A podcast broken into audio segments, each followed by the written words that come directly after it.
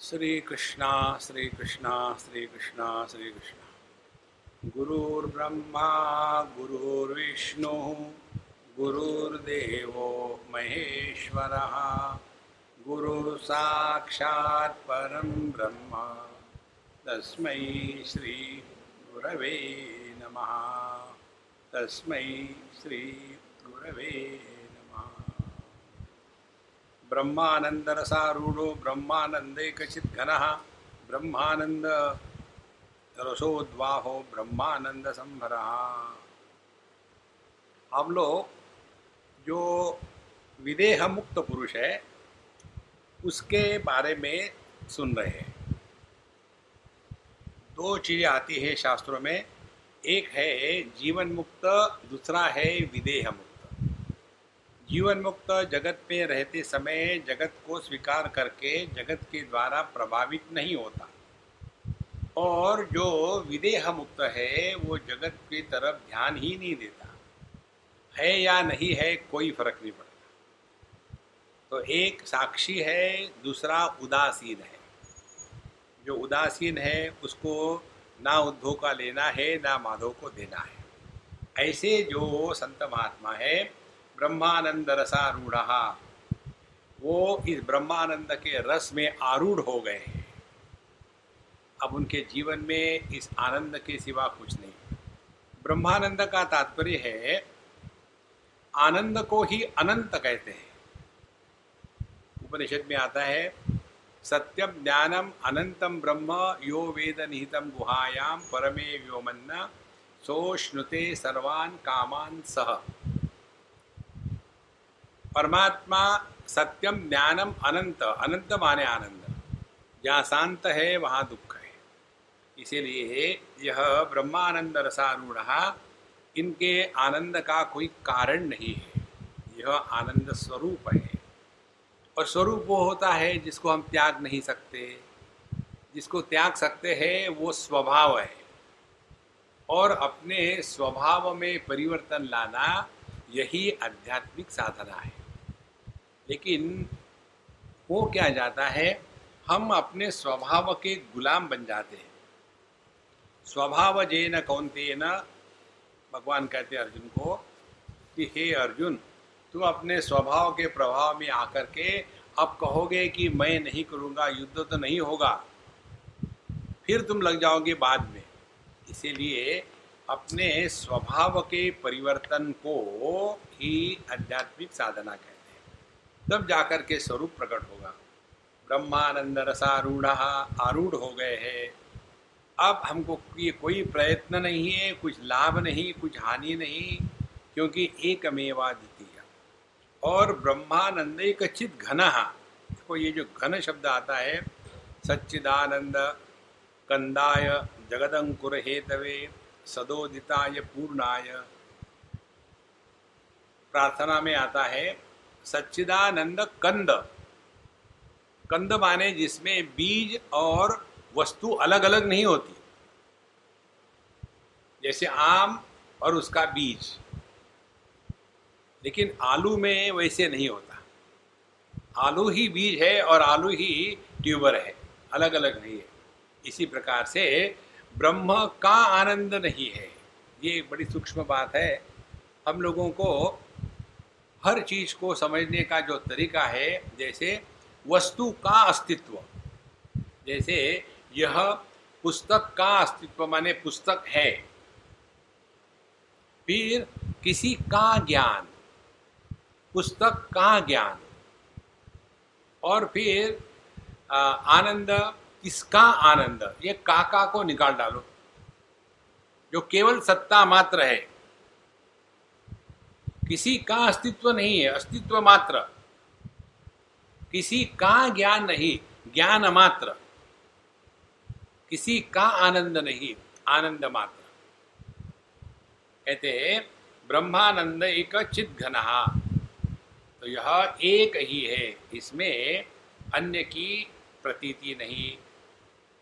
और इसीलिए ब्रह्मानंद रसोद्वाहो, और यही इस ब्रह्मानंद को अपने जीवन में चला रहा है। इसके सिवा ब्रह्मानंद अन्य है ही नहीं, क्योंकि यही ब्रह्मानंद परिपूर्ण है, संभरहा।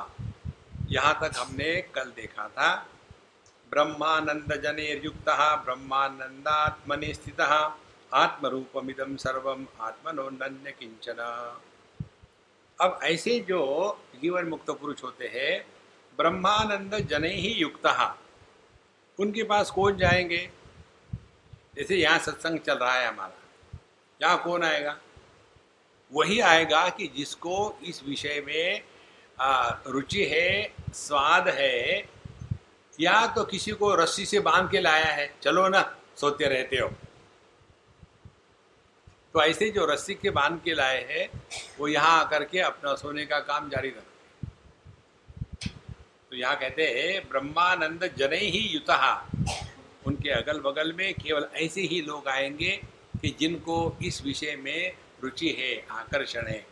ब्रह्मानंद जनयुता ब्रह्मानंदात्मनि स्थित, और वो अपने ही इस ब्रह्मानंद में स्थित हो गए। देखो, आनंद की परिभाषा क्या है?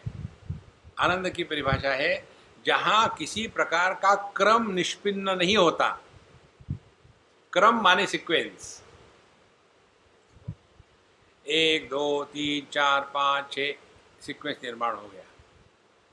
उसके बाद सुबह ब्रेकफास्ट लंच शाम की चाय डिनर सो गए, फिर उठे, एक क्रम निर्माण हो गया। जहाँ कहते हैं, जिसमें क्रम निर्माण नहीं होता, वो ब्रह्मानंद है। जिसमें क्रम निर्माण होगा, उसमें चढ़ाव उतार आएगा।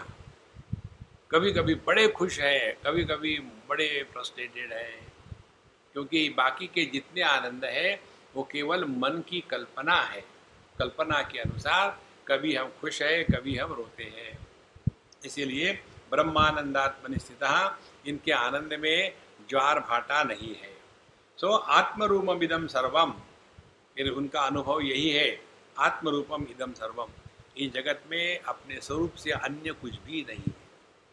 देखो संतो मुझे पता नहीं आप लोग क्या करते हो, जब अपने साथ रहते हो तो। क्या करना चाहिए हम बताएँ अब शांत बैठे हैं अपने साथ। कहाँ शांत बैठे परेशान रहते अब शांत बैठे बैठने के बाद अब इसको खेलना शुरू करो। हम रूप रंग देख रहे हैं। आँखें बंद कर दी। रूप रंग की सत्ता गायब। तो जब हमने रूप रंग का माने विषय का त्याग कर दिया तो हमारे दृष्टि में कोई प्रभाव नहीं। कुछ दिखने के लिए हो या न हो। हम ज्यो के त्यों हैं। फिर वहाँ से निकले, इंद्रियों से मन में आए। अब मन में विषयों का चिंतन चलता है। अब थोड़े समय के लिए विषयों के चिंतन से हटना है। इसीलिए कौन सा विषय ले ले, कोई भी एक विषय। उदाहरण के लिए सबसे बढ़िया विषय है शब्द।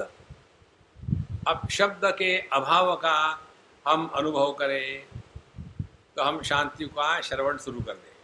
अब शांति सुन रहे हैं। जब शांति का श्रवण करेंगे, तब पता चलेगा हमने अपने कान के परे चले गए।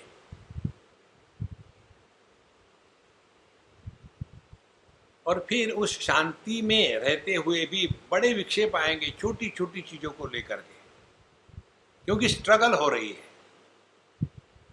यदि हमारा ध्यान शांति की तरफ़ है तो शब्दों के द्वारा प्रभावित नहीं होंगे। देखो, जैसे हम बोल रहे हैं आपसे, आपका ध्यान हम बोल रहे उस पर है तो कौन लेट आया, कौन कहा बैठा इधर आपका मन नहीं जाएगा।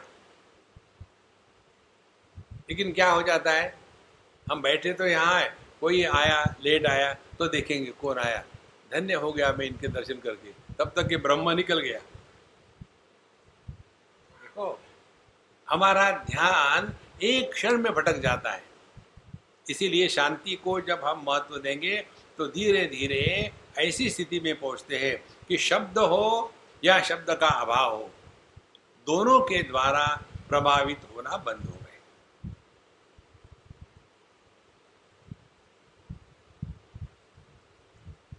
देखो महाराज, इसको कहते हैं ब्रह्मानंदात्मनि स्थिता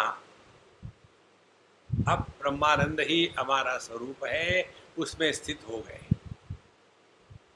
अब हमको किसी भी चीज़ से कोई विक्षेप नहीं। विक्षेप होने के कारण क्या होते हैं? कारण ये होते हैं कि हम हरे को खुश रखना चाहते हैं। ये प्रयत्न कभी मत करना।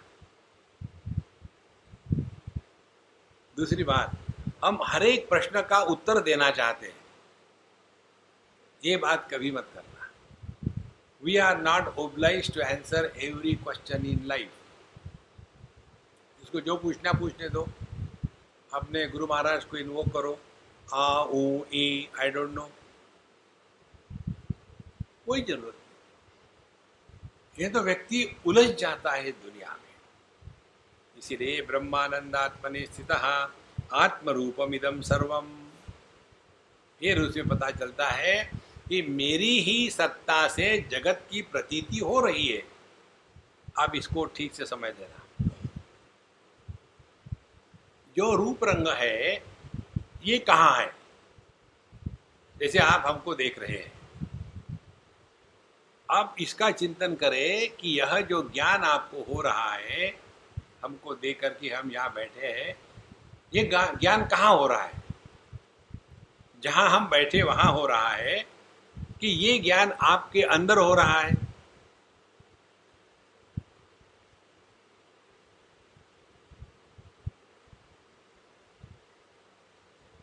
ज्ञान हो रहा है ना? कहाँ हो रहा है? हम वो नहीं मालूम।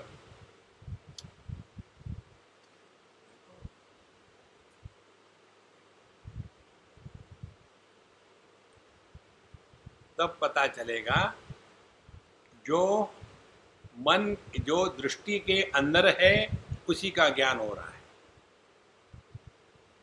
यदि दृष्टि नहीं तो रूप रंग नहीं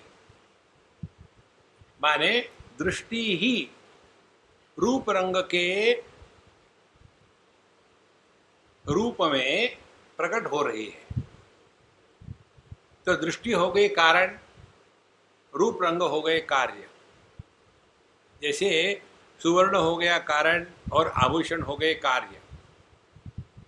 तो दृष्टि हो गया, हो गई कारण और रूप रंग हो गए कार्य।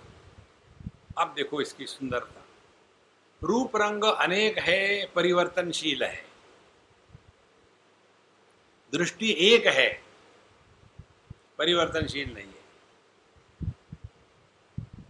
तो जिसका ध्यान इस चीज़ की तरफ़ होगा, हमारी दृष्टि ही रूप रंग के रूप में प्रकट हो रही है। पहली स्टेप। फिर वहाँ से, अब ये देखो कैसे हम रोज करते हैं, लेकिन हमको समझ में नहीं आता कि ये हो रहा है। अब हमको रूप रंग से अपने आप को हटा करके दृष्टि में ले आना है। तो कैसा होता है, पहली बार जब चश्मा लगने का समय आता है तो उस समय आदमी को ठीक से दिखता नहीं, बड़े परेशान होते हैं, फिर हाथ में पुस्तक लेकर के दूर ले गए, नज़दीक लाए, ऐसा किए, वैसा किए। तो घर के बच्चे लोग क्या कहते हैं, मम्मी, आजकल तुम बड़ी स्टाइल मार रही हो सीधी सीधी पढ़ो ना, ये क्या करती है? नहीं बेटा, मुझे ठीक से दिखता नहीं अब ध्यान से सुनना। मुझे ठीक से दिखता नहीं, ये कहने वाला व्यक्ति, उसका ध्यान कहाँ है? उसका ध्यान पुस्तक में नहीं है, दृष्टि पर है। तो पहले हम विषयों में फंसे रहते विषयों के बाद हमको हट करके अपने इंद्रियों में आना है। तो इंद्रियों में आ गए, अब वहाँ से हट करके मन में जाना है। तो इंद्रियों को बंद कर दो तो भी मन को कोई प्रभाव नहीं। तो इंद्रिय हो गए कार्य और मन हो गया कारण। इंद्रिय अपने विशेष रूप के विषय में ही रहते हैं। आँखें केवल रूप रंग का ही दर्शन करेगी। कान केवल शब्द को ही ग्रहण करेंगे। उनकी विशेषता है इंद्रियों की। मन की कोई विशेषता नहीं। इंद्रियों के आकार है। आँखों का आकार अलग है। मन, ये कान का आकार अलग है। मन का ना आकार है ना अनेकता है। तो इंद्रिय अनेक हो गए, मन एक हो गया। तो मन हो गया कारण, इंद्रिय हो गए कार्य। अब और आगे चले जाओ। जब तक के मन है, तभी तक ये दुनिया है। गहरी नींद में जब मन एकदम लपेट के सराहने रख दिया हमने तो उस समय जहाँ मन नहीं, वहाँ ये दुनिया नहीं। तो क्या हो गया? मन हो गया कारण और दुनिया हो गई कार्य। देखो, और जो आता जाता है, वो सत्य नहीं होता। तो मन कभी व्यक्त हुआ, कभी अव्यक्त रहा। तो जो आता जाता है, वो कैसे सत्य होगा? तो कौन सत्य है? जो मन का होना माने जागृत स्वप्न और मन का नहीं होना, माने सुषुप्ति समाधि, इन सबका प्रकाशक है। वो ना कभी आया, ना कभी गया। यह जो यात्रा है, इस यात्रा का परिणाम यहाँ बताया है, ब्रह्मानंदात्मनि स्थित आत्मरूपमिदम सर्वम। तो परमात्मा ही जीवन है। जीवन ही मन है। मन ही इंद्रिय है। इंद्रिय ही विषय है।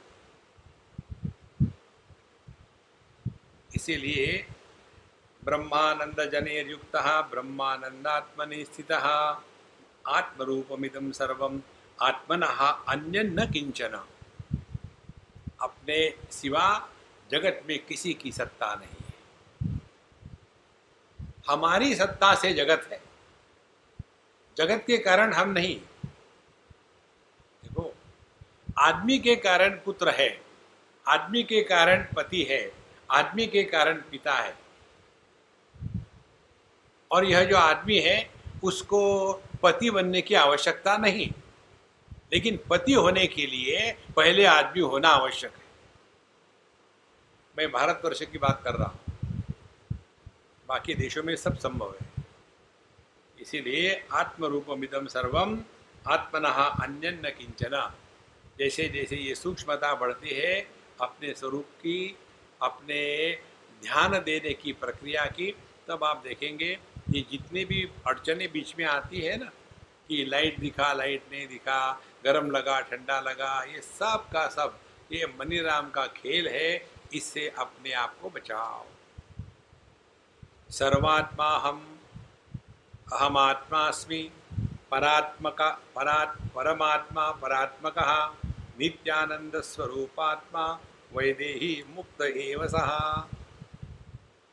ये जो विदेह मुक्त पुरुष है, सर्वम आत्मा अहम अस्मि।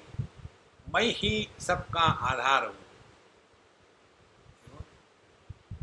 आत्मा का तात्पर्य जिसके कारण किसी की सत्ता होती है, उसको उसका आत्मा कहते हैं। तो सर्वम महात्मा अपि अस्मि। मैं सबकी आत्मा हूँ, उदाहरण के लिए। आकाश, यह चार महाभूतों की आत्मा है। यदि आकाश नहीं तो जगत की सत्ता नहीं। इसीलिए आकाश कहती है कि मैं सबकी आत्मा हूँ। माने ये सब का सब दुनिया मेरे अंदर है। बहुत बढ़िया। आगे चलो। ये स्थूल आकाश कहाँ है? स्थूल आकाश मन का प्रक्षेपण है। मन की कल्पना है। तो ये पूरी दुनिया कहाँ है? ये मन में। ये मन क्या है? जीवन की चेतना की अभिव्यक्ति है। तो पूरा मन कहाँ गया है? चेतना में। जहाँ चेतना प्रकट नहीं होती, वहाँ मन नहीं होता। इसीलिए पत्थर को मारो तो पत्थर को दुख नहीं होता। आदमी को पत्थर का हो तो दुख होता है। क्योंकि वहाँ मन है। इसीलिए क्या कहते हैं, सर्व महात्मा अस्मि आत्मा अस्मि परा परमात्मा परात्मा कहा मैं ही सबकी आत्मा हूँ, माने मुझमें ही सब कुछ है और वही मैं परात्मा का मैं इन सब के परे हूँ। और इसीलिए नित्यानंद स्वरूप आत्मा, नित्यानंद। तो नित्यानंद का तात्पर्य क्या है? हमारे ये में कोई भी कंप्लेंट नहीं है। Living at zero complaint level जितना हम ये कंप्लेन करना बंद कर दें, उतनी हमारी आध्यात्मिक साधना है। ना हमको किसी से कुछ लेना देना है, कुछ नहीं, सब ठीक चल रहा है। धीरे धीरे अपने आप को जगत से उपरत कर ले, तब नित्यानंद स्वरूप आत्मा वैदेही मुक्त एवं सहा। यही विदेह मुक्त पुरुष है। पूर्ण रूपो महानात्मा, प्रीतात्मा, शाश्वतात्मक। सर्वांतरयामी रूपात्मा, निर्मलात्मा, निरात्मक। पूर्ण रूपो महान आत्मा। वेदांत में योग में और भक्ति में एक ही तत्व को तीन शब्दों से लखाया जाता है, जिसको वेदांत में ब्रह्म कहते हैं पूर्ण रूपो महान आत्मा। उसी को भक्ति शास्त्र में भगवान कहते हैं।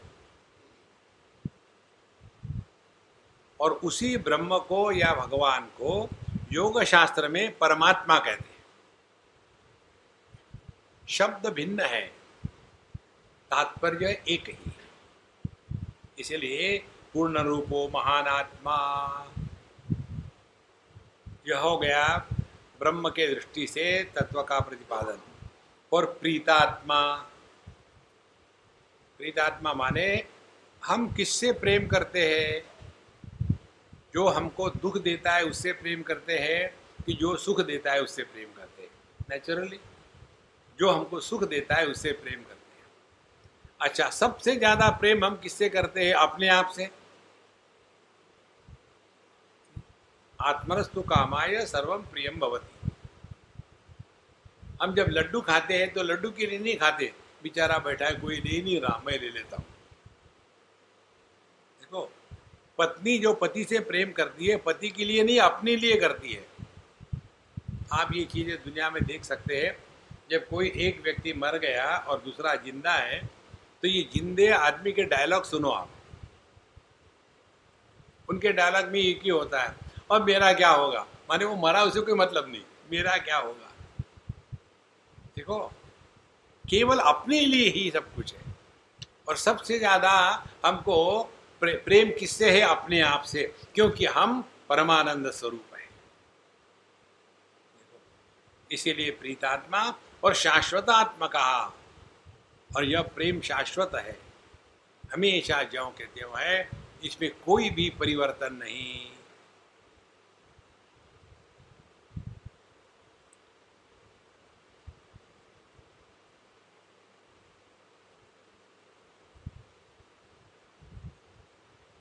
आश्चर्यो वक्ता कुशलोस्य लब्धा, आश्चर्यो ज्ञाता कुशलानुशिष्टा।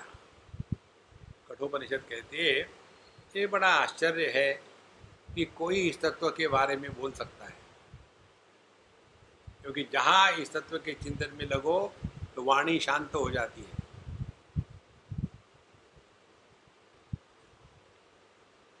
जहाँ इस तत्व के बारे में श्रवण शुरू करो तो मन शांत हो जाता है। इसीलिए जो सत्संग में सोते हैं, वही असली श्रोता है। आगे सुन के क्या करना? मिल गया है ना ब्रह्म? आप तुझे बोलते रहो। इसीलिए शाश्वत आत्मा नित्य निरंतर यही हमारा प्रेम बना रहता है। सर्वांतरयामी रूपात्मा। और ये हो गया योग का परमात्मा, सर्व अंतर्यामी। अब सर्व अंतर्यामी को ऐसा समझे कि अग्नि की जो दाहिका शक्ति है, इसका नियंत्रण करने वाला जो है, वो परमात्मा है। अग्नि कभी ठंडा नहीं होगा। उसके बाद चीनी की जो मिठास है उस मिठास को रखने वाला जो तत्व है, वो परमात्मा। हम डॉक्टर है, सो गए। उठने के बाद इंजीनियर बने। नहीं नहीं, वही डॉक्टर है। माने जो हमारे स्वभाव का और स्वरूप का नियंत्रण करता है, यह नियंत्रण करने वाला जो तत्व है, उसको परमात्मा कहते हैं। इसीलिए सर्वांतरयामी। आँखें हमेशा देखेगी ही कान हमेशा सुनेंगे। ही कल्पना करो ऐसा हो गया। आँखों ने देखना बंद कर दिया, कान देखने शुरू हो गए। और फिर आपको बोलना है। और मुँह ने बोलना बंद कर दिया, पेट ने बोलना शुरू कर दिया। तो फ़ोन ले लिया, लगा दिया। ऐसे नहीं होता। सर्व अंतर्यामी जो अंदर रह करके सबका नियंत्रण करता है, वह परमात्मा है। इसीलिए सर्वांतरयामी रूपात्मा और ये सब करते हुए भी निर्मलात्मा। ये नियंत्रण ऐसा है कि जिसके द्वारा इस पर कोई लांछन नहीं आता। देखो, एक चीज़ चीज़ को समझना ठीक से। ये संपूर्ण जो विश्व है ना ये केवल एक सिद्धांत पर अवलंबित है। और वो एक सिद्धांत है, सबका सब केवल एक मैग्नेटिक कॉम्प्लेक्स है। जितने भी तारे हैं, ग्रह है, जितना सौर मंडल है, ये सब के सब कहाँ लटके हैं, कैसे लटके है, धागे से? तो केवल ये मैग्नेटिक फोर्स से ही लटके हुए हैं। उसी प्रकार से हमारे जो पंच महाभूतों के कारण देह बना है, वो भी वैसे ही बना है। और ये जो मैग्नेटिक फोर्स है, ये कुछ करता नहीं आप इसको समझो ऐसा। दो लोहे के टुकड़े हैं, दिखने के लिए एक जैसे है। और इन दो टुकड़ों को दो कंटेनर में डाल दो, और दोनों कंटेनर में कील है छोटी छोटी और फिर दोनों को उठाओ वो लोहे के टुकड़ों को। जो केवल लोहा होगा, वो अकेला वापस आएगा। जो मैग्नेट होगा, उसके साथ दुनिया भर के लोगों को लेके आएगा। तो ये जो मैग्नेटिक फ़ील्ड ने वो लोहे को पकड़ के रखा है तो क्या उसकी शक्ति नष्ट हो रही है? उसका स्वभाव है। इसी प्रकार से यह संपूर्ण विश्व केवल इस मैग्नेटिक चक्कर में चल रहा इसमें कोई किसी का ना प्रेम है, ना द्वेष है। ना कोई अपना है, ना कोई पराया है।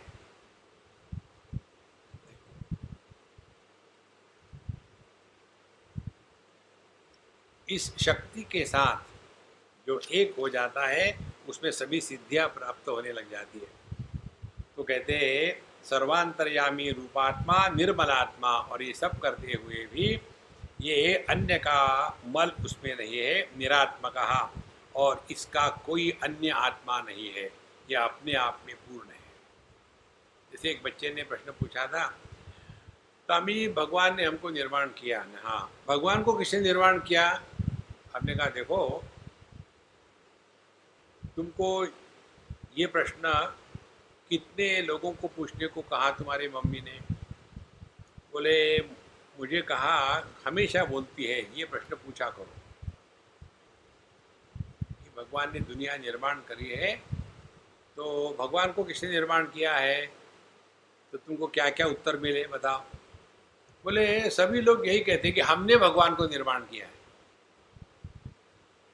हमने कहा, ये गलत है। ये जो अधपके होते हैं ना, वो ऐसा उत्तर देते हैं। हमने भगवान को निर्माण किया। देखो, हम ही जाकर के मार्केट से एक मूर्ति ले आते हैं, भगवान करके पूजा करते हैं। हमने निर्माण नहीं किया। हाँ वो भगवान नहीं है। भगवान ने दुनिया को निर्माण किया। भगवान भगवान को किसने निर्माण किया? जिसका निर्माण होता है, वह भगवान नहीं।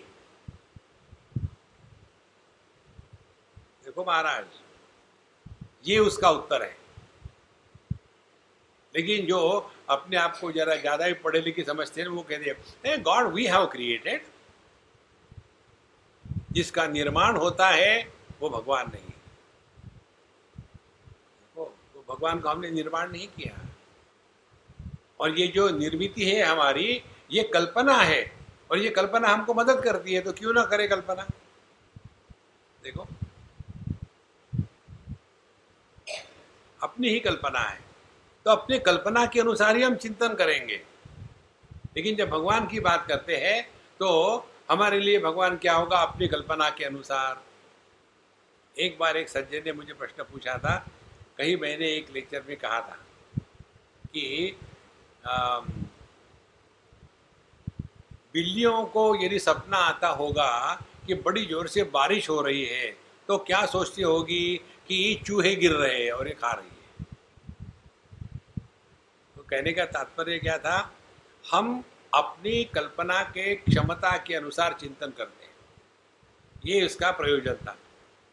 उसके बाद एक सज्जन ने हमको पूछा, स्वामी जी, कुत्तों को क्या पड़ता है ड्रीम? मैंने एकदम गुस्सा किया। मुझे समझ क्या रखा मैं कुत्ता हो क्या? कुत्ते को जाके पूछो। तात्पर्य क्या है? हम अपने मन की कल्पना के अनुसार जगत को निर्माण करते हैं, लेकिन मन की कल्पना के अनुसार भगवान को निर्माण नहीं करते।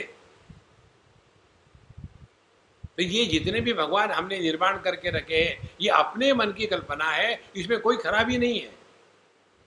लेकिन यदि तत्व को पहचानना है तो तत्व की यही पहचान है। जिसका निर्माण होता है, वह परमात्मा नहीं। और इसीलिए कहते हैं, निरात्मक। इसका कोई अन्य आत्मा नहीं है, किसी अन्य ने परमात्मा को अपने स्वरूप को निर्माण नहीं किया। निर्विकार स्वरूपात्मा, शुद्धात्मा, शांत रूपक, शांता शांत स्वरूपात्मा नैकात्मत्व विवर्जिता। निराकार स्वरूपात्मा, निर्विकार स्वरूपात्मा। देखो, परमात्मा को समझने के लिए जो शब्दों का प्रयोग होता है उसका विश्लेषण करें, जो अनादि, अविकारी, अनंत, और इसीलिए जो अभाव को प्राप्त नहीं होता, वह परमात्मा है। अनादि माने जिसका प्रारंभ नहीं। प्रारंभ किसको कहते हैं? डेट ऑफ़ बर्थ वो प्रारंभ है। और अनंत, अंत क्या है? डेट ऑफ़ डेथ और विकार क्या है? पहले छोटा बच्चा था, फिर बड़ा हो गया, फिर बड़ा हो गया, फिर सुकड़ने लग गया, फिर मर गया। विकार आ गया। जिसका आदि मध्य विकार अंत नहीं है, अभी हमने सुन तो लिया है। अब इसका चिंतन करो, क्या है इस दुनिया में जिसका आदि माने जन्म का हमको अनुभव नहीं हुआ? तो सीधा पहुँच जाते हैं अपने पास। हमको अपने जन्म का अनुभव नहीं।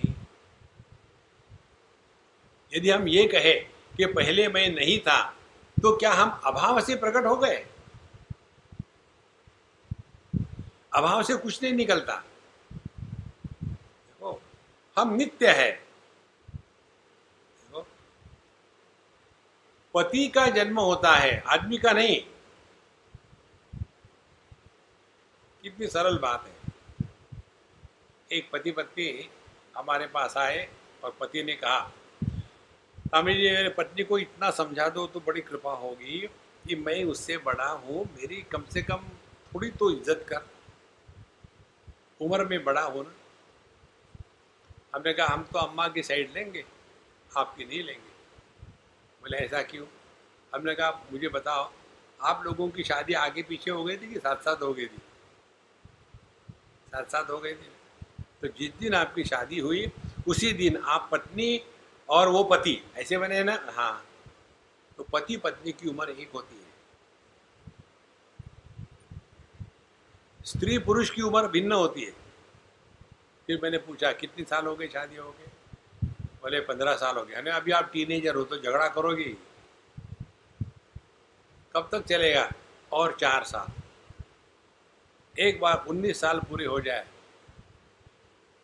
उसके बाद समझ में आता है it is easier to deal with the known enemy than to deal with unknown friend शांति आ जाती है घर में। तो यह जो निर्माण होता है, वो हम नहीं है। इसीलिए यहाँ जब कहते हैं कि निर्विकार स्वरूप आत्मा, हमें कोई विकार नहीं जिसमें विकृति आती है, वो प्रकृति है।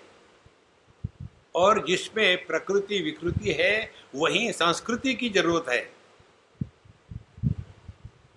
देखो, हमें कोई विकार नहीं, कोई संस्कार नहीं, कोई प्रकार नहीं। गणेश जी के स्तवन में एक शब्द आता है, ओम व्रात पतये नमः। व्रात माने वात्रट। जिसके कोई संस्कार नहीं है। और परमात्मा में कोई संस्कार नहीं है। और संस्कार है ही नहीं तो विकार कहाँ से आएगी? इसीलिए जहाँ जब कहते हैं, निर्विकार स्वरूप आत्मा कोई भी विकार जिसमें नहीं हो सकते। वैसे देखे जाए तो विकार केवल कल्पना मात्र है। क्या हम ये कहेंगे, लहरें समुद्र का विकार है? क्या हम ये कहेंगे कि समुद्र पानी का विकार है? नहीं। क्या हम ये कहेंगे, पति पुरुष का विकार है? नहीं। फिर कल्पना मात्र है। वास्तविक नहीं है। इसीलिए निर्विकार स्वरूप आत्मा इसीलिए एक साधना संत लोग बताते हैं कि जितना हो सके कमेंट करना इन्वॉल्व होना गुस्सा करना, इससे अपने आप को बचाना। निर्विकार स्वरूप आत्मा शुद्ध आत्मा शुद्ध आत्मा माने जहाँ अन्य की दुर्गंध नहीं है, उसको शुद्ध कहते हैं। शुद्ध माने क्या? जैसे कपड़ा है, कपड़े का एक रंग है। तो ये रंग लगने से हम ये नहीं कहेंगे कि कपड़ा गंदा हो गया है। लेकिन इसी कपड़े पर दूसरे रंग का धब्बा पड़े, तब हम कहेंगे कि इसमें कोई गंदगी लग गई। उसी प्रकार से, बाल जब आपके सर पर है तो सौंदर्य का लक्षण है। और वही बाल जब चावल में आत्महत्या करते हैं तो वही गंदगी है। ये तुमको तो मेरे बाल बड़े अच्छे लगते थे तो मैंने सोचा बाल का तड़का दे दू।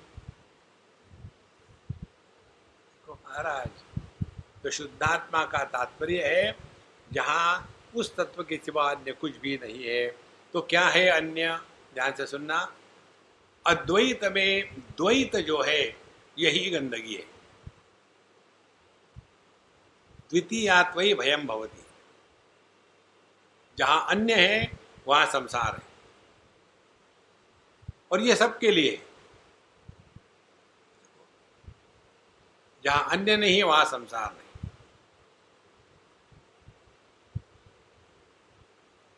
तो निर्विकार स्वरूपात्मा शुद्धात्मा शुद्धात्मा शांत रूप कहा तो ये शांति कैसी है देखो? शांति माने निर्विरोध सत्ता। जैसे एक दो उदाहरण से समझ लें, जैसे आकाश चाहे उसमें कुछ भी हो रहा हो शांत है। वल्क्यानो इरप्ट हो गए तो आकाश शांत है। बारिश आई तो शांत है। तूफ़ान आया तो शांत है। आग लग गई तो शांत है। एक शांति का ये स्वरूप। अब दूसरा शांति का स्वरूप।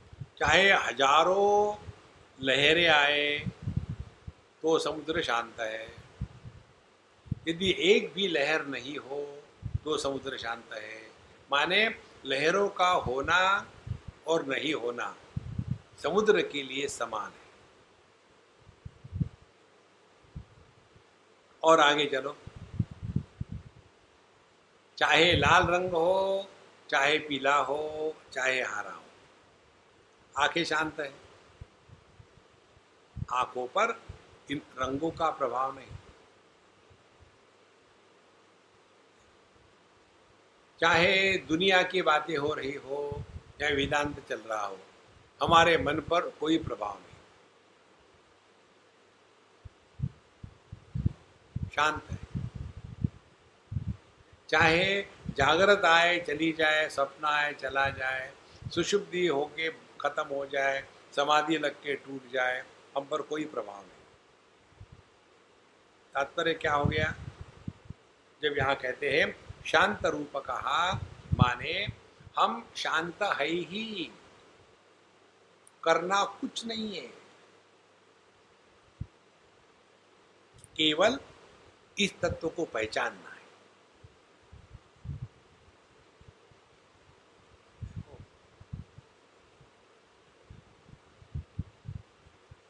जैसे हम बोलते हैं, तब आप हमको सुन रहे हो। और जब हम बीच में चुप हो जाते हैं तो ये एसी की आवाज़, फ़ैन की आवाज़, ये भी सुनते हो। दोनों का हम पर कोई प्रभाव नहीं। क्योंकि शांत रूप कहा यहाँ जितने जो शब्द का प्रयोग किया है, उसका एक ही तात्पर्य है कि हर एक शब्द को अपने स्वरूप में घटाओ। यार ये अपनी ही बात हो रही है। शांत रूप का। दूसरा इस शांत रूप का अर्थ है, जो किसी का विरोधी नहीं।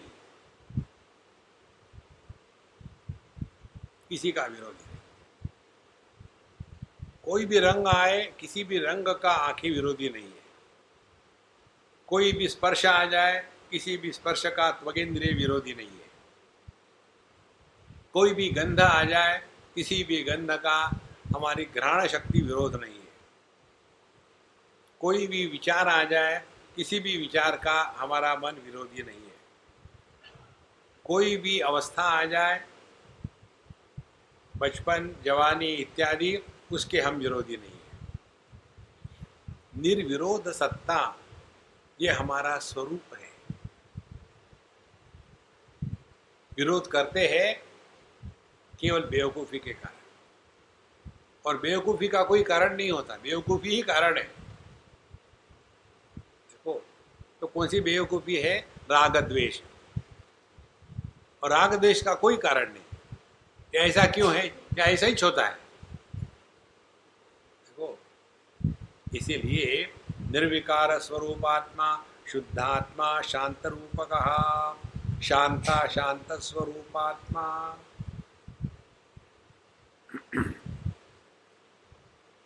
वही शांत है, वही अशांत है। समुद्र ही अशांत है, तब लहरें हैं। समुद्र ही शांत है, तब लहरें नहीं है। इसी प्रकार से जागृत स्वप्न आई तो अशांत। सुषुप्ति समाधि, शांत। इन दोनों का आधार मैं ज्यो का त्यों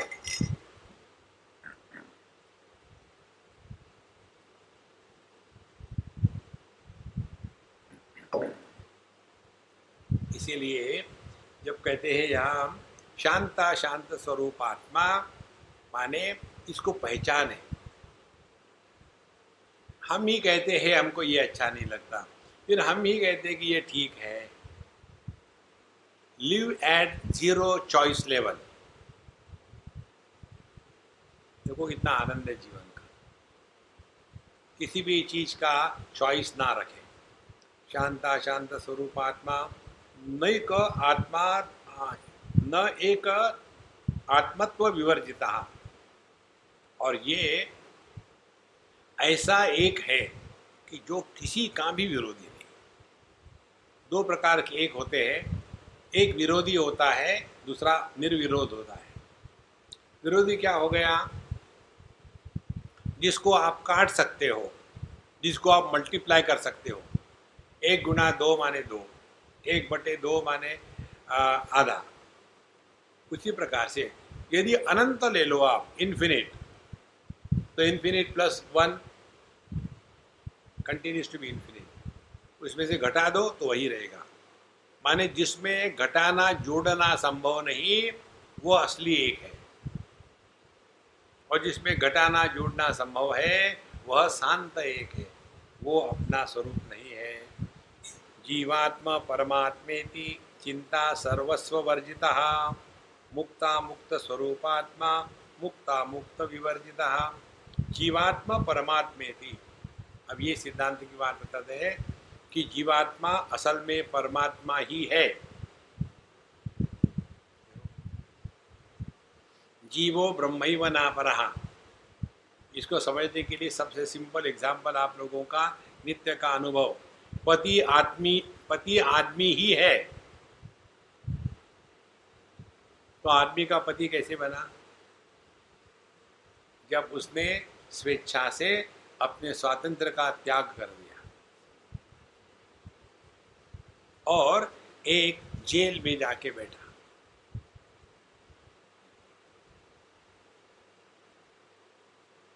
अब तीन बातें आ गई। आदमी और पत्नी की उपाधि और उपाधि के बोझे के नीचे आ, दुखी होने वाला व्यक्तित्व ये तीन मिला करके पति निर्माण होता है। नित्य निरंतर देखो इसको। कौन दुखी है? पति दिखाओ कहाँ है? जैसे दर्पण में प्रतिबिंब।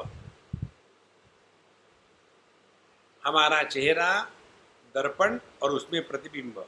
तो आपको प्रतिबिंब का वर्णन करना हो तो क्या आप प्रतिबिंब का वर्णन बिना अपना चेहरा और दर्पण की सेवा कर सकते हो? नहीं। इसी प्रकार से ये पति का वर्णन करना हो तो बिना आदमी और पत्नी की उपाधि, इसके सिवा पत्नी का, पति का वर्णन कर सकते हैं क्या? नहीं। उसी प्रकार से जीवात्मा कौन है? परमात्मा और प्रकृति के माध्यम से परमात्मा की अभिव्यक्ति ये तीनों मिला करके जीवात्मा कहते हैं। ध्यान से सुनना। इसीलिए जीवात्मा परमात्मा की अभिव्यक्ति है, व्यक्ति नहीं है।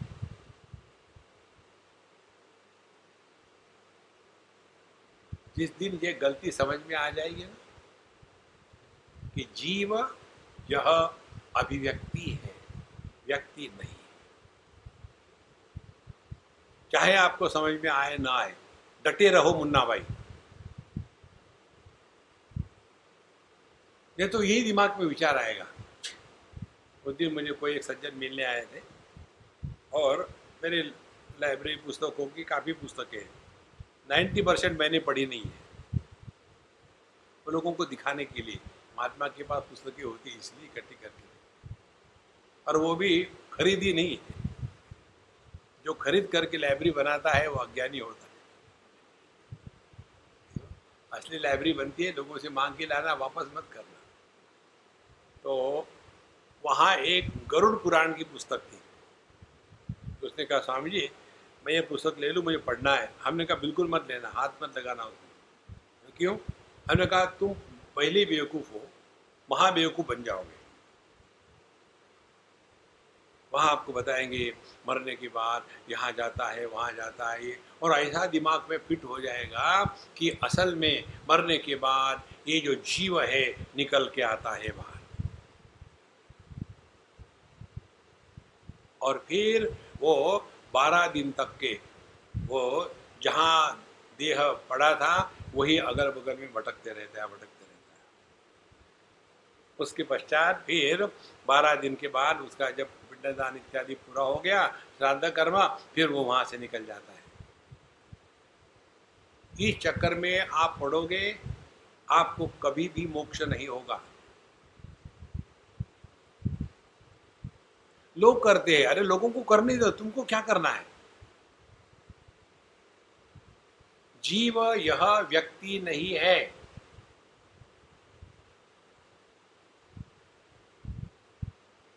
देखो, क्या जीव बताते हैं? यदि योगी होगा, सत्कर्म करने वाला होगा, पुण्यवान होगा तो जीव ऊपर से ढक्कन से निकल जाता फट। और यदि रोगी होगा, बुरे कर्म करने वाला होगा, पाप, पापात्मा होगा तो नीचे से निकल जाता है। और अत्र ब्रह्म समश्नुते न तस्य प्राणा उत्क्रामंती। बृहदारण्य उपनिषद कहती है कि जिसने अपने स्वरूप को पहचान लिया है, उसके प्राणों का उत्क्रामण नहीं होता। उदाहरण देते हैं, जैसे कोई एक बर्तन हो, यदि वो बर्तन टूट गया तो क्या उसमें रहने वाली जो स्पेस थी, जो आकाश था, वो बर्तन से निकल करके दूसरे बर्तन में घुसेगा? यदि आपने वेदांत का श्रवण किया है, और यदि आपके दिमाग में अभी तक यही बात बनी है कि आप देह के अंदर में हो तो आज तक जितना किया, सब सत्यानाश। आप देह के अंदर नहीं हो। देह आपके अंदर है। नहीं तो वही चक्कर में पड़ोगे कि मैं मेडिटेशन कर रहा था, फिर कुछ गरम गरम ऊपर जा रहा था, या गैस ट्रबल है और कुछ नहीं। अंदर कुछ नहीं होता। अंदर बाहर है ही नहीं। देखो अंदर बाहर की कल्पना होती है जब हम उपाधि को सत्य मानते हैं तब।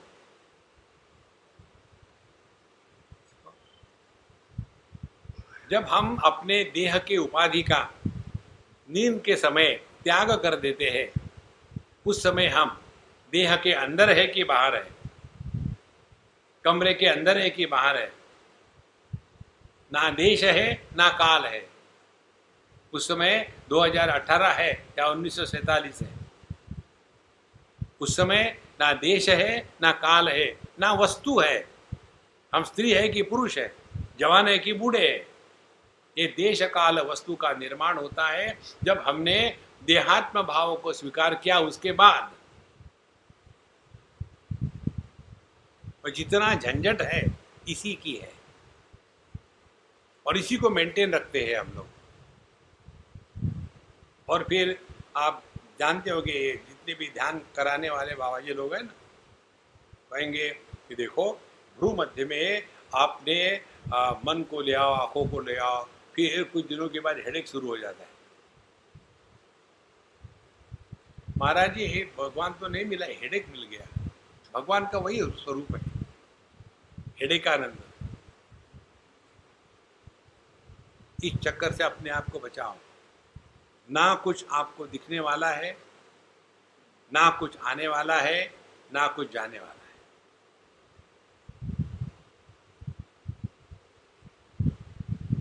आपको यदि आकाश का दर्शन करना हो तो कैसा दर्शन करोगे? यहाँ जितनी मूर्तियाँ हैं, उन मूर्तियों को तो हम देख रहे हैं, लेकिन ये मूर्तियों की सत्ता जिसके कारण है वह आकाश है। और वो आकाश दिख रहा है। कैसे? अनुमान से। दो व्यक्तियों के बीच में दो व्यक्तियों का अभाव है। वही तो आकाश है। और इस आकाश को सत्ता देने वाला मैं, ज्यो का त्यों है। तो चाहे व्यक्ति रहे या व्यक्ति का अभाव रहे, पर कोई प्रभाव नहीं।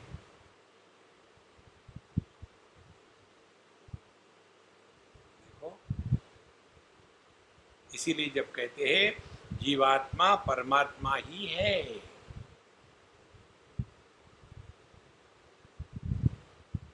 पति आदमी ही है। जब भगवान कहते हैं गीता के पंद्रहवीं अध्याय में ममैवांशो जीवलोके जीवभूत सनातन प्रकृति स्थानी कर्षति। शरीरम यदवाप्नोति यच्चाप्युत्क्रामतीश्वर गृहीत्वैतानि संयाति वायुर्गंधान इवाशयात्। श्रोत्रम चक्षुस्पर्शनं च रसनं घ्राणमेव च। अधिष्ठाय मनश्चायं विषयानुपसेवते। उत्क्रामंतम स्थितम वापि वा गुणान्वितम विमूढ़ा नानुपश्यन्ति पश्यन्ति ज्ञान चक्षुषा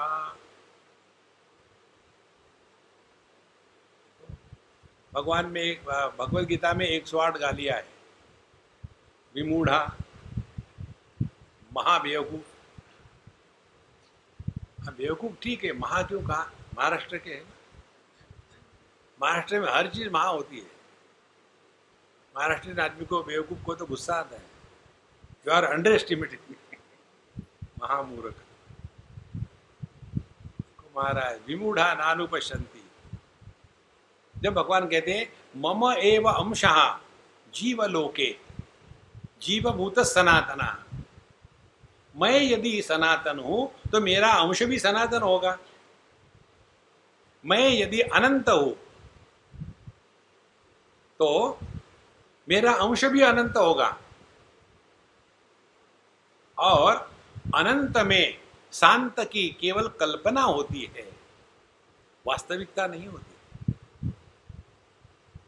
आकाश अनंत है, पूर्व, पश्चिम, उत्तर, दक्षिण। ये काल्पनिक है, ये सत्य नहीं है। पृथ्वी और सूर्य, इनका जो रिश्ता है, इस रिश्ते को लेकर के आकाश में ये दस दिशाएँ निर्माण होती है। यदि आप ये रिश्ते से बाहर निकल जाओ तो कौन सी पूर्व कौन सी पश्चिम? इसी प्रकार से देहात्म भाव खत्म हो गया तो इसके लिए यह जीव का प्रसंग शास्त्रों में आता है। हम सबकी एक्सपर्टाइज किसमें है? अपने दुख के लिए अन्य को बदनाम करना। ये स्टैंडर्ड है सबके लिए। हम यदि पति है तो हमारे दुख का कारण पत्नी। हम यदि पुत्र है तो दुख का कारण हिटलर पिता। बिल्कुल सरल बात है। तो हमारी साधना क्या होगी? पति की साधना होगी पत्नी को सुधारना। इसको कहते हैं अशक्यानुष्ठान। पूरा जीवन इसी में लगा दो। और फिर फ्रस्ट्रेट होकर के, महाराज जी, कुछ बताओ, मैं क्या करूँ? सब करना छोड़ दो, मौज में रहो। जिस दिन ये बात समझ में आती है ना कि जीव यह अभिव्यक्ति है, व्यक्ति नहीं है। काल्पनिक है। एक उदाहरण हमने आपको दिया था कई बार। उस उदाहरण को समझो। मेरे बोलने के पहले ही आपको सब मालूम हो जाता है, क्योंकि काफ़ी सुन के रखा है। देखो। यदि किसी ने तीन बार डाइवोर्स लिया तो पहली पत्नी डब्ल्यू वन दूसरी डब्ल्यू टू तीसरी डब्ल्यू थ्री अब इंक्वायरी ये है is W one equal to W two equal to W three equal to what पहली बार शादी हुई तो पत्नी नंबर एक। डाइवर्स हो गया तो पत्नी कहाँ गई? फिर दूसरी बार शादी हुई। ध्यान से सुनना। दूसरी बार शादी हुई तो पहली पत्नी ही दूसरी पत्नी बनी क्या? थिंक दूसरे बार डाइवोर्स हो गया। तीसरी बार शादी हो गई। तो क्या तीसरी पत्नी जो है, पहले दो पत्नियों का जोड़ है? Wife number one plus wife number two is equal to wife number three कहाँ गई वो सब पत्नियाँ? और इस अम्मा पर बेचारे पर बोझा, जहाँ तीन तीन पत्नियों को ढो रही हो। देखो संतो, जो औपाधिक अभिव्यक्ति होती है, वो काल्पनिक होती है। इसी प्रकार से परमात्मा की एक औपाधिक उप, उपलब्धि जगत। परमात्मा पर नाम रूप की उपाधि चढ़ा दो उसको जगत कहते हैं। उसी परमात्मा पर पंचकोशों की उपाधि चढ़ा दो उसको जीव कहते हैं। उसी परमात्मा पर माया की उपाधि चढ़ा दो उसको ईश्वर कहते हैं। और उपाधि रहित तत्व जो है जो सभी उपाधियों का आधार है, वो अपना स्वरूप है। तत्वसी महावाक्य में यही बताते हैं।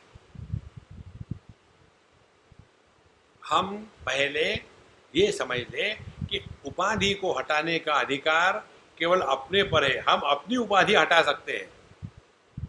दूसरे की उपाधि नहीं हटा सकते। तो अपने उपाधि को हटाने का जो प्रकार है, उसको कहते हैं वेदांत साधना। न तम देहो न इंद्रियाणी न प्राणो, न मनो, न धी, विकारित्वाद, विनाशित्वाद दृश्यत्वाच घटो यथा। ये पंच कोशमय नहीं हो सकता, क्योंकि ये दृश्य है, ये विकारी है, विनाशी है। ये वेदांत की साधना अपने पर। अब दूसरी उपाधि है, परमात्मा की, माया की उपाधि है। तो भगवान की माया की उपाधि कैसे हटाओगे आप? We have no control we have no authority फिर क्या करें? इस सातवें अध्याय में भगवान कहते हैं, दैवी हेशा गुणमयी, मम माया दुरत्यया, माम एव ये प्रपद्यन्ते माया मेताम तरंती दे मेरी जो माया की उपाधि है, बहुत कठिन है, इससे निकलना बड़ा कठिन है। फिर क्या करे? माम एव ये प्रपद्यंते जो मेरी शरण में आते हैं। एक जगह में एक कोई सज्जन रहते थे और उनके पास एक बहुत बड़ा खूंखार कुत्ता था। चौकीदार का काम करता था वो कुत्ता, रात को छोड़ देते थे। किसी की मजाल है वहाँ आने की, फाड़ के खा जाएगा। तो एक चोर था इंटेलिजेंट चोर लोग इंटेलिजेंट होते हैं पुलिस से ज़्यादा। तो उसने पहले उस कुत्ते से दोस्ती करी। रोज वहाँ से जाता था। पर्टिकुलर समय वो कुत्ता आके भोगेगा पहले ज़ोर से, दूसरे दिन फिर आया, तीसरे दिन, चौथे दिन, फिर उसने एक दिन उसको एक कोई मांस का टुकड़ा दे दिया। धीरे धीरे और दे दिया। और जब वो आता चोर तो अब कुत्ता भोगने की जगह पे अब दुम हिलाना शुरू करता दोस्ती कर ली। और फिर एक दिन पूरा तैयार हो गया। बस, रात को आया। कुत्ते को लगा, ये हमेशा का ही अपना आने वाला है। उसको खिला दिया कुछ और जा कर के सब लूट के चला गया। माँ में वही प्रपद्यंते। उस कुत्ते को जीत लो। ये जो माया है, माया में ताम तरंती थे। तो माया को जीतने का तात्पर्य क्या है? माया को जीतना माने, नंबर एक, अपने इंद्रियों पर नियंत्रण हो। नंबर दो, अपने मय पर नियंत्रण हो। नंबर तीन, मय पर नियंत्रण लाना माने यद यद कर्म करो तत्त अखिलम शंभो दवाराधना और जब हम आराधना के रूप में जीवन जीते हैं तो उसके लक्षण है। जो भक्त भगवान की आराधना करता है, वो थकता नहीं, वो बोर होता नहीं, वो डिप्रेशन में नहीं जाता, वो प्रसन्न रहता है, हमेशा ताज़ा तरोजा रहता है। और जिन्होंने यह उपासना की साधना करके उस तत्पद के प्रति समर्पण नहीं किया। केवल वेदांत ही वेदांत, सुखा सुखा। ना सुखा करता हो, ना गीला करता हो। वो नहीं। केवल उन्होंने सुखा सुखा वेदांत ही किया है। आप देखेंगे, ऐसे लोगों के जीवन में रूखा रूखापन आ जाता है। प्यार नहीं। समझ नहीं अपनापन नहीं life becomes a matter of fact In truth, life is a matter of love, not matter of fact. अपना जीवन मैटर ऑफ़ फैक्ट जियो इसीलिए जीवात्मा परमात्मे थी यह जीवात्मा ही परमात्मा है ये समझने के लिए तत्वमसी महावाक्य के उपदेश से पहले वेदांत की साधना से अपने आप को पंचकोशों से अलग करा ले। फिर ईश्वर के माया को हटाने के लिए ईश्वर के प्रति समर्पित हो जाए। भक्ति की साधना। अब दोनों का अर्थ क्या हो गया? वेदांत की साधना से उपाधि का त्याग कर दिया। और ये जो उपाधि रहित तत्व है, ये परमात्मा में मिला दिया। तो व्यक्ति गायब। केवल अभिव्यक्ति रही। इसी अभिव्यक्ति को कहते हैं, हमारे हृदय में अब भक्ति प्रकट हो गई। जिसके हृदय में भक्ति प्रकट होती है, उसको भक्त कहते हैं। इतनी छोटी सी बात हमको पता नहीं होता। बाहर जो करते हैं, वो उपासना होती है। हृदय में जो प्रकट होती है, वो भक्ति होती है। भक्ति करते नहीं उपासना करते हैं। भक्ति होती है। देखो, ये जो लड़का लड़की एक दूसरे से जो कहते हैं ना, प्यार वो प्यार नहीं करते उपासना करते और उसके फलस्वरूप उनके हृदय में प्यार प्रकट होता है। लेकिन क्योंकि उनका प्यार एक परिचिन्न वस्तु से है, थोड़ी देर के लिए टिकता है, फिर हट जाता है। परमात्मा के प्रति प्रेम जागृत हो गया तो उसमें मैं गायब हो जाता है। जिस प्रेम में मैं बना रहता है, वह प्रेम नहीं है, वह आसक्ति है। जो आसक्ति है, वो जा सकती है, टिकती नहीं। इसीलिए यहाँ जब बताते हैं, जीवात्मा परमात्मे थी चिंता सर्वस्व वर्जिता। फिर कोई चिंता नहीं। कहाँ जाना है, कहाँ आना है? क्योंकि अत्र ब्रह्म समझते मरने भी नहीं देते, बिल्कुल नहीं। ना मरोगे, ना पैदा होगे। आप में ही ये सब संसार चल रहा है। देखो, इसीलिए हमने आपको तीन बातें बताई थी पहली बात इस धारणा में रहे कि इस आकाश का अनुभव कैसा होगा? आकाश स्थूल जगत को आधार देता है।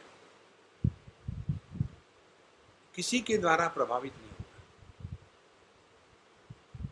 जो भगवत गीता में श्लोक आता है ना नैनम छिंदंती शस्त्राणी नैनम दहति पावक, न चैनम क्लेदयंत्यापहा न शोषयति मारुता। ये चारों महाभूत इस पर कोई प्रभाव नहीं डालते हैं। किस पर? आकाश पर तो ये हम धारणा करेंगे तो इसका प्रभाव क्या होगा? जगत के वस्तुओं के प्रति आकर्षण और वस्तुओं का प्रभाव हमारे अंतकरण पर कम कम होने लगेगा।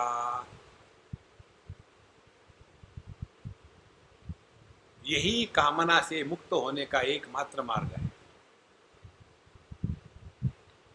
फिर यहाँ से निकले सवाल आता है, ये स्थूल जगत कहाँ से आया? तो बताते मन से आया।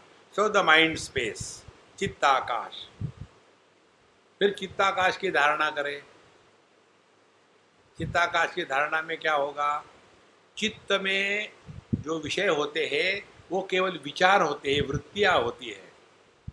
तो सभी वृत्तियों को चित्त या मन आधार देता है कि किसी भी वृत्ति या विचार के द्वारा मन प्रभावित नहीं होता। तो वही अपनी साधना है। दुराग्रह ना करे। जब भी मैं ध्यान के लिए बैठता हूँ तो बुरे विचार आते आने दो भाई you fight with the mind let it come and go वहाँ से निकले तो क्या होगा? स्थूल जगत आकाश की धारणा करोगे तो विषयों के प्रति आकर्षण, संग्रह बुद्धि खत्म होगी। चित्त के तरफ़ ध्यान दोगे तो संबंधियों से परेशान होना बंद हो जाओगे। और फिर चिदाकाश में आ गए तो अपने जीवन में जागृत स्वप्न, सुषुप्ति, समाधि चारों एक समान। ये इसका तात्पर्य है, चिंता सर्वस्व वर्जिता। फिर कोई चिंता नहीं है। चिंतन करे। और मुक्ता मुक्त स्वरूप आत्मा, मुक्ता मुक्त विवर्जिता। फिर इसके लिए ये मुक्ति और नहीं मुक्ति, ये सब कोई मतलब नहीं, ये सब ऐसे ही है। बस मौज में रहो, यही जीवन का लक्ष्य है। ओम पूर्णमद पूर्णमिदम पूर्णात् पूर्णमुदच्यते पूर्णस्य पूर्णमादाय पूर्णमेवावशिष्यते। ओम शांति शांति शांति। हरि ओम श्री गुरुभ्यो नमः। हरि ओम।